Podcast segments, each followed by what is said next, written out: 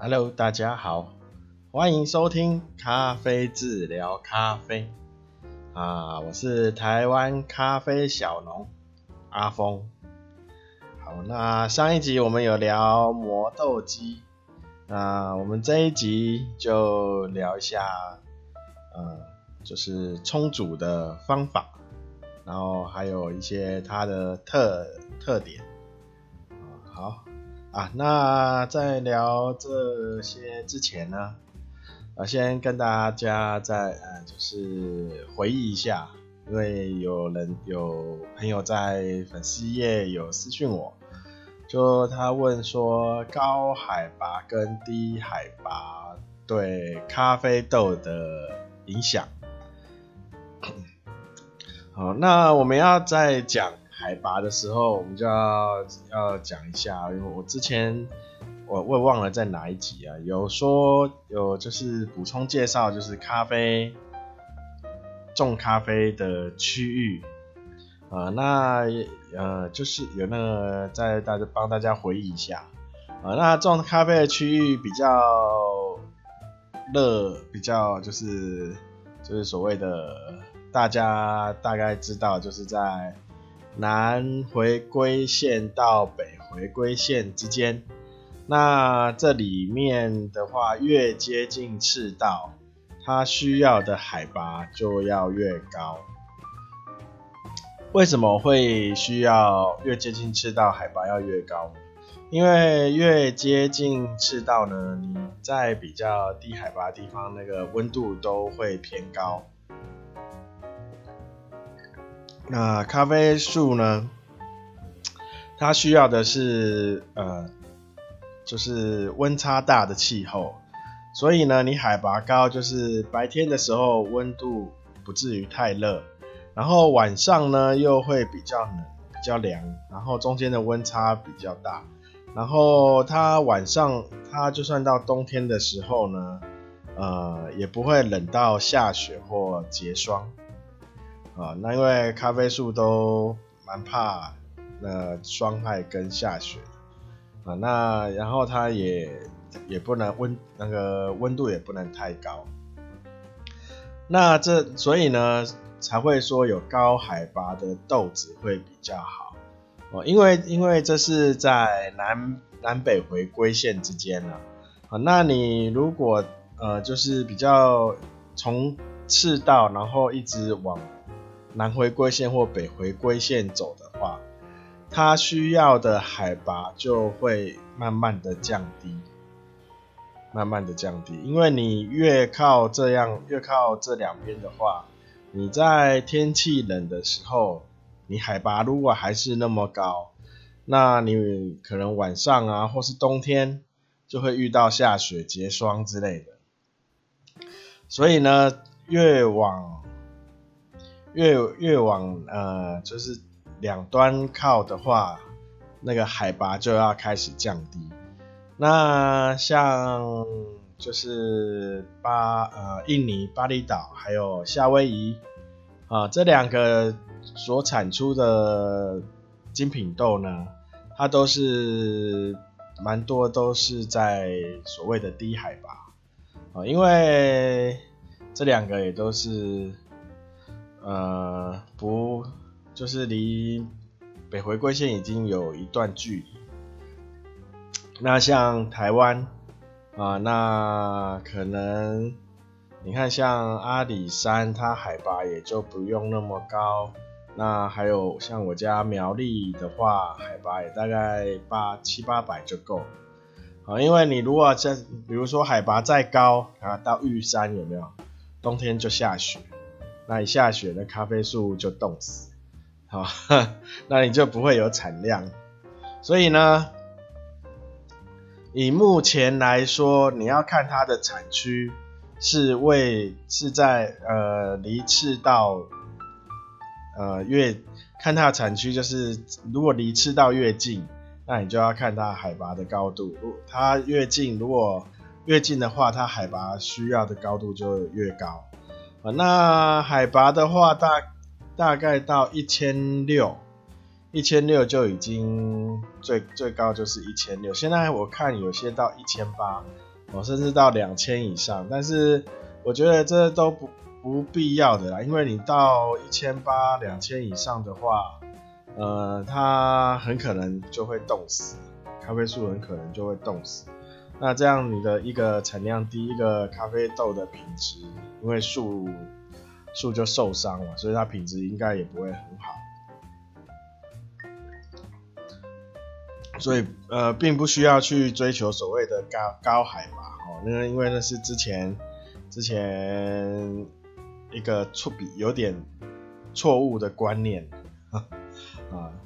好，那这就是高海拔跟低海拔啊。那呃结这个结论就是呃你要看它产区的位置是离赤道多近或多远。离赤道越远，那个海拔高度就就要就越低，你就不用再去看它是不是高海拔的豆子。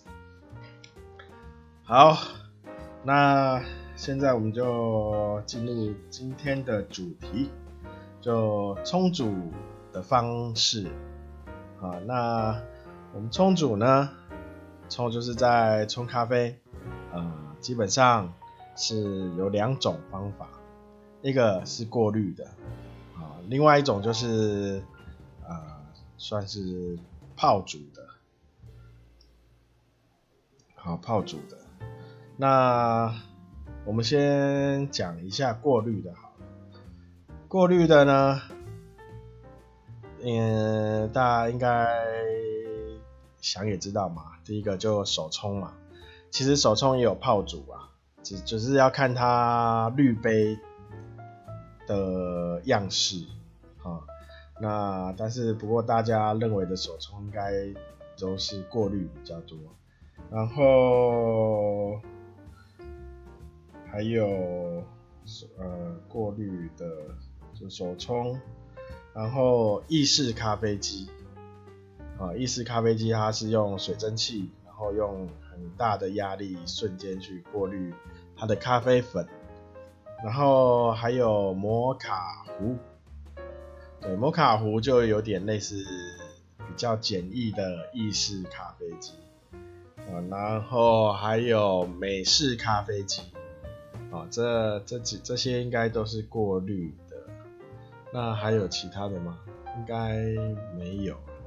好，那泡煮的就是虹吸嘛，就所谓的塞翁啊，那还有就是手冲，然后用，比如说像什么聪聪明滤杯啊，哦，什么爱乐压啊，这种这种比较特殊的滤杯，或是你滤杯有比较就是那种梯形的，啊，在之后再说绿绿杯的时候会再介绍。然后还有法式的绿压壶、滤压杯。哦，这种都是用泡的，泡泡咖啡、煮咖啡的泡煮式。好，那我先讲手冲过滤的。哦，手冲过滤的呢，呃，它如果我们用，比如说现在大家很呃比较常用的。滤杯 V60 来说哈，啊，它方便，好，你只要有手冲壶、热水，然后滤杯、滤纸，然后下面一个承接咖啡的咖啡壶，然后萃取的速度比较快，时间比较短，啊，你冲一杯可能。三分钟左右就可以冲一杯了，然后呃比较好携带，理论上啊，啊理论上手冲的比较好携带，所以你可以带着走。然后手冲的特点还有呃你是因为你是自己用手动的，所以。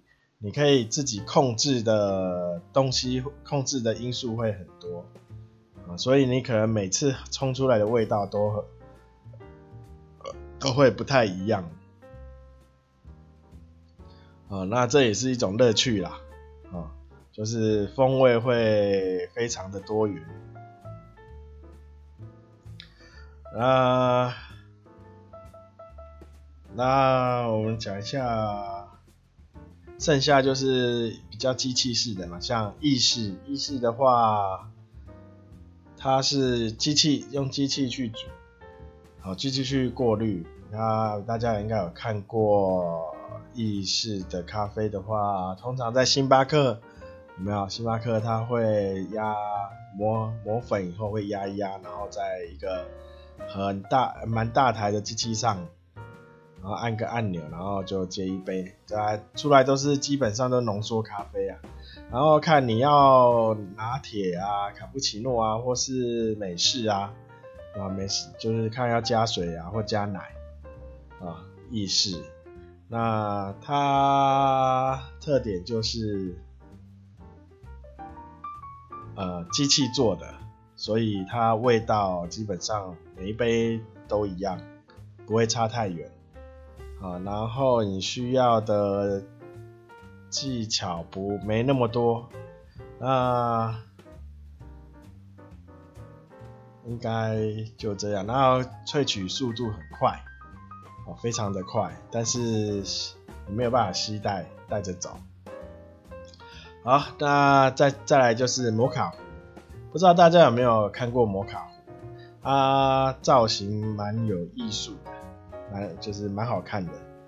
啊，它跟它它的原理跟呃意式那个就是那个大台的意式咖啡。咖啡机差不多，只是它比较小，然后它要用下面一样是就是跟虹吸一样要用煮水的，然后它粉饼是在里面，所以它一次就是一杯。哦，它一样是水从下面，然后化成水蒸气以后加压冲冲出冲过那个粉饼，然后再往上就过呃萃取咖啡液。出来，啊，那它也是可以吸带，啊，但它的缺点就是它咖啡渣会比较多，然后味道会比较难控制，嗯，因为，呃，也没也没什么，因为 就是它味道真的不好控制，然后也比呃风味比较单一啊。啊，那这是摩卡壶。摩卡壶，大家没看过的话，可以上网看，呃，Google 一下摩卡壶，它造型是蛮好看的，啊，只是用起来没那么好用。好，那再来过滤还有什么？美式咖啡机吧，啊，这应该就是懒人用的，呃，它就是一样方便。但是它没办法，不好移动，它要插电。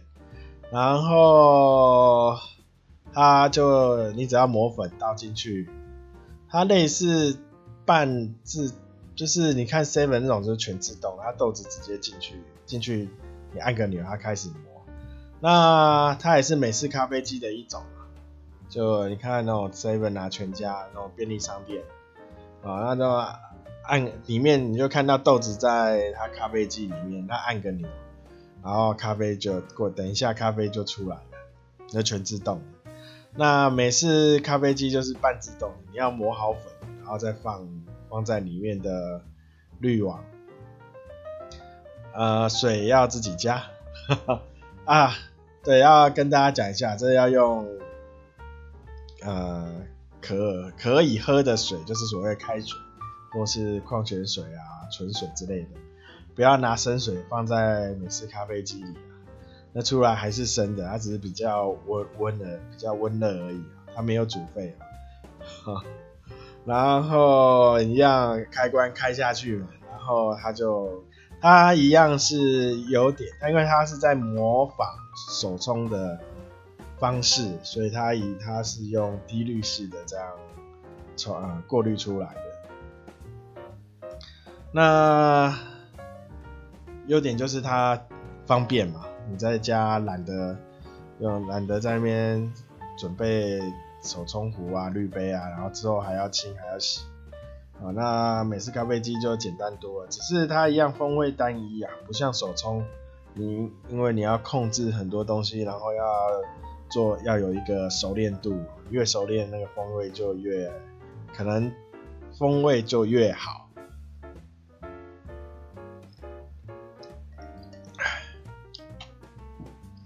好，那过滤大概就是这些。那我们来讲一下泡煮。泡煮呢，顾名思义就是我们咖啡粉会在水里面热，就是热水里泡一阵子。好，那我们先讲那个虹吸 Saion。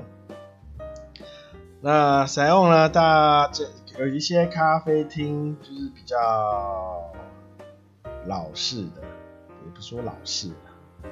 比较久的，呃，比较老店呐，哦，啊，它基本上都会用虹吸，啊，虹吸式的，呃，虹吸式的呢，它就是大家有看过，看如果有看过的话，就是下面会有瓦斯灯或是瓦斯炉，然后煮煮热水，然后下面会用水。然后上面会放咖一个过滤的，然后放咖啡粉在里面，然后下面水煮沸就会往上，啊、往上就在就在上面那个壶在冲煮咖啡，那就那虹吸式的基本上就是要比较考虑的是粉的粗细，然后还有时间的掌控。呃，什么时候要搅拌啊？什么时候要转小火啊？什么时候要熄火？呃，这时间掌控蛮重要的，因为你只要一个它的容错率比较低啊，你只要一个疏忽，它整个味道就糟鼻，变成什么糟鼻也嘎鼻，啊，很容易过萃啊，过度萃取，虹吸是非常容易过度萃取。所以它还也是要一些技技术的，因为它熟练度。而而且虹吸式的其实还，如果在店里用的话，还蛮蛮炫的，啊，还还蛮有趣的，啊，呃，手冲其实也还蛮好玩的，只是手冲大家可能看多了吧，虹吸现在比较少，呃，部分店家还有啊，通通常是老店才有。然后虹吸就是泡煮，对吧？水上去以后就开始煮煮那个泡煮那个咖啡粉。然后手再就是手冲会有泡煮式的滤杯，像一些什么爱乐压啊、聪明滤杯啊，啊，你就是把水倒，把粉放好，把水倒进去。然后让热水泡着那个咖啡粉一阵子，然后稍微搅拌一下，然后过一下可能拉个拉柄啊，或按按个钮或压一下，然后那个咖啡就可以萃取出来。哦，好，那那手冲有一个泡煮式的比较特别，就是有一种。梯形的滤杯，也可以说是扇形吧，不知道是算不算。反正它就是两个斜面，它不是跟我们一般看到圆锥形的，它是两个斜面，然后底下可能有两个孔啊，或三个孔。哦，那它滤纸也比较特殊。哦，那这种就比较偏向泡煮式的，因为它下面就是把水挡住。然后让水慢慢，就是让热水，呃，泡着咖啡，然后慢慢的往下滴，啊，这也比较类似泡煮式的滤杯，好，那之后也会跟大家介绍，因为这个这个滤杯的手冲比较特殊，手冲的方法会比较特殊，如果有买到这滤杯，然后每次冲都觉得味道怪怪的，那可能就是因为它特性比较不一样。那之后我们在手冲滤在滤杯手冲滤杯的介绍时候，会再比较详细的做介绍。好，那再介绍一个叫法式滤压壶，不知道大家有没有看过？它很像那个喝茶的，大家应该有看过一种喝茶的杯子。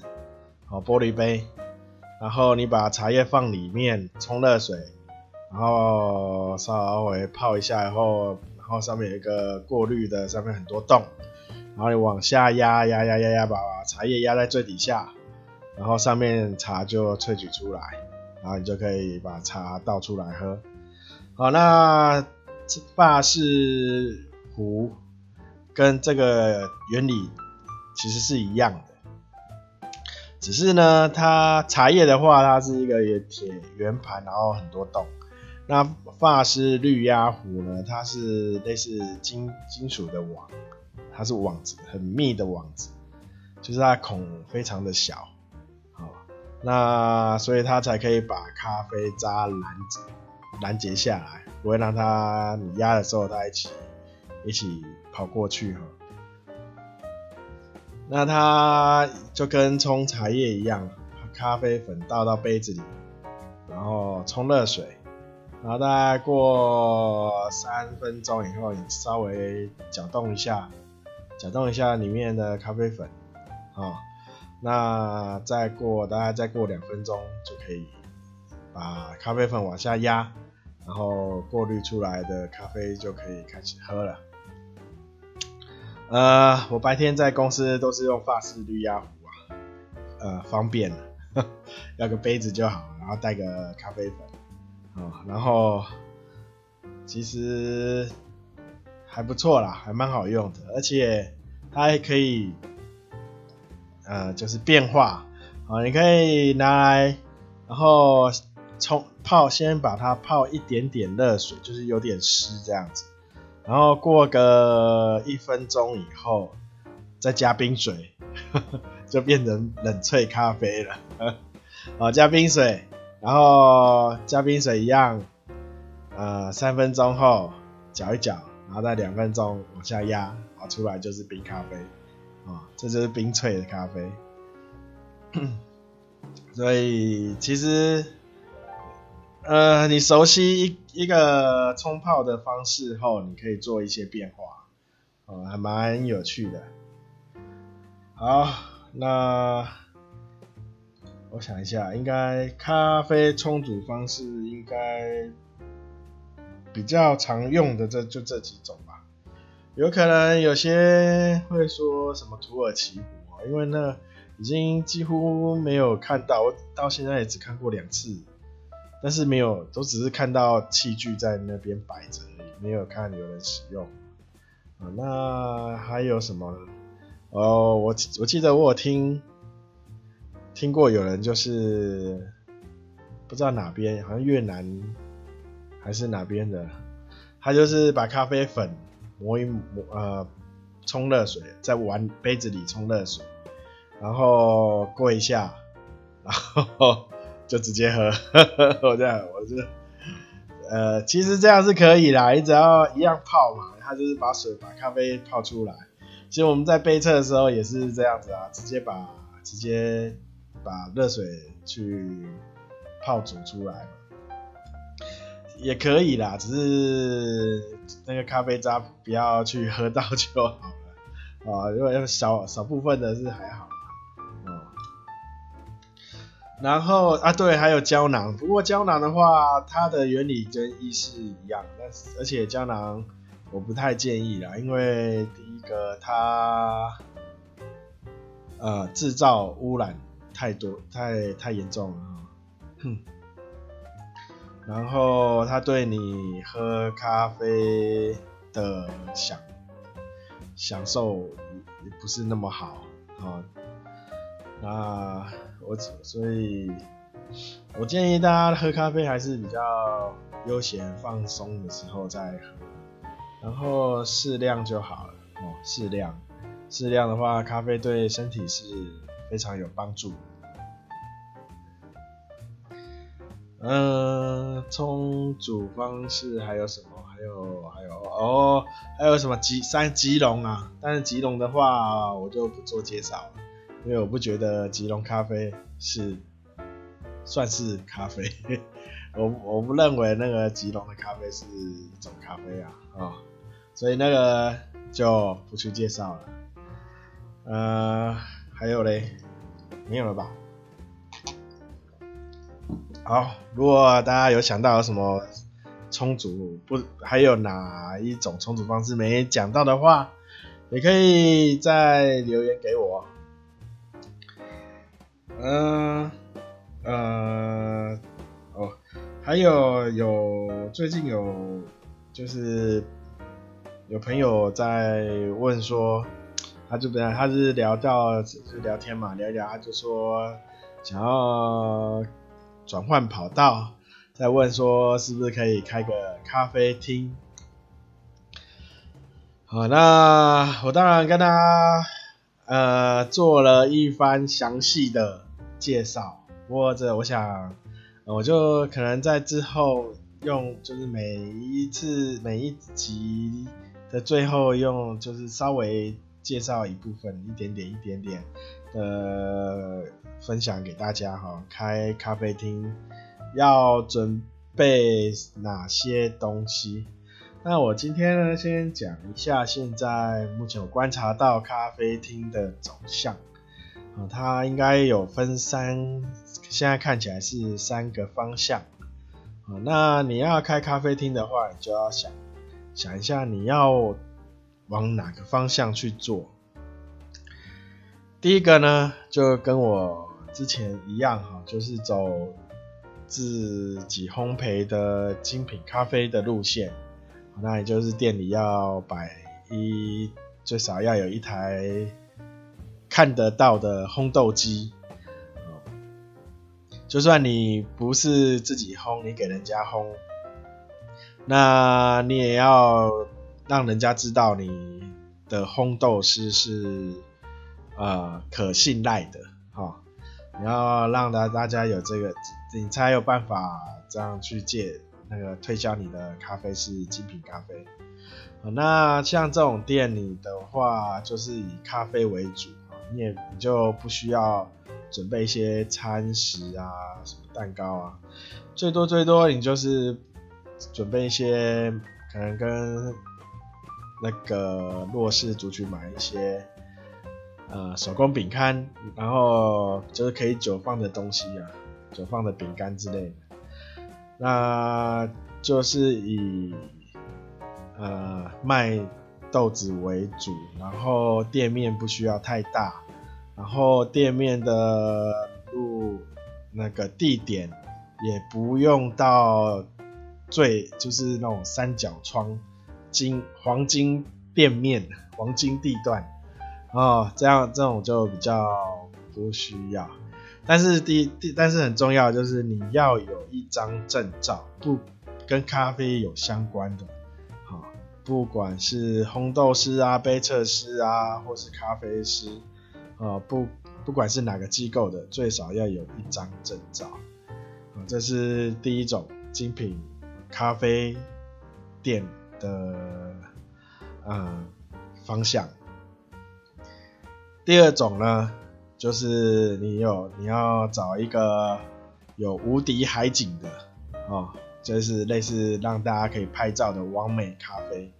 那这种的话，你就要找可能郊区啊，或是热门景点啊，然后你的装潢要花花很多心思，要请设计师，然后你要做很多。呃，网美墙 或者一些拍照点，让人家可以拍照。然后你的咖啡就不用那么着重，然后但是你要有餐，呃，不管你用什么餐，就是让人家看起来精美、精致。呃，好不好吃再说啦，就是看至少眼睛看起来要色彩鲜艳，然后其他就是整个搭配要。呃，好拍照，就是以拍照为主的呃完美咖啡厅。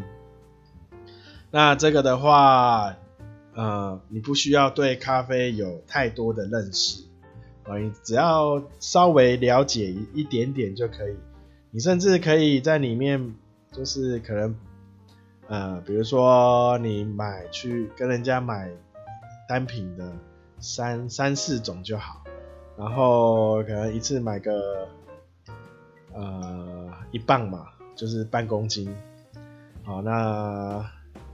就摆着卖吧，摆着就是一杯一杯这样卖啊，就是表表示说你还是有在做，还是有精品咖啡的。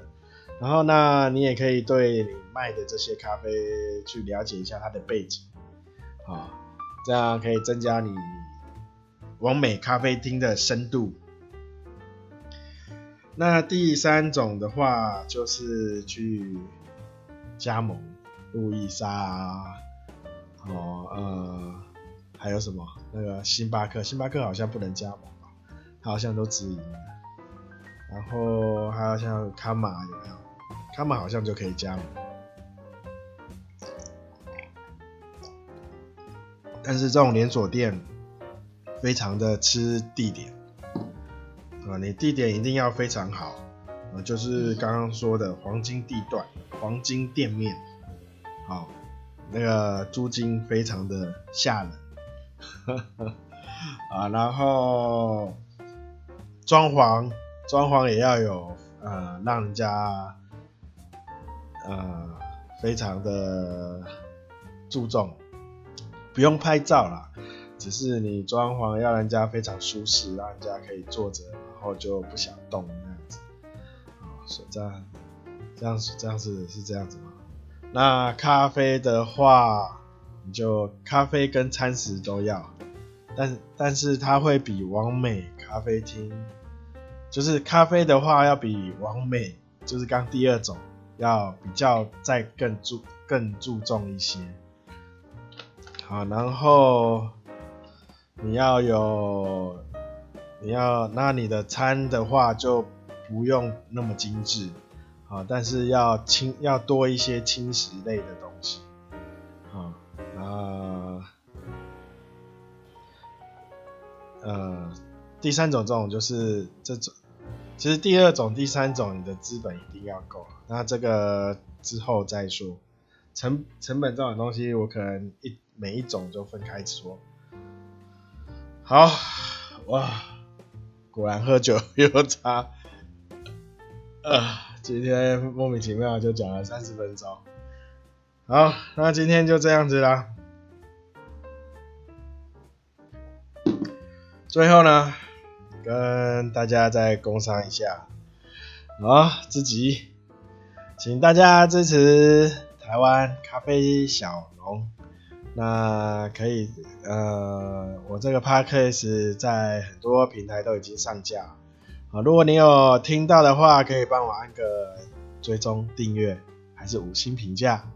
那如果有任何疑问或任何建议，或是任何批评，也都可以留言。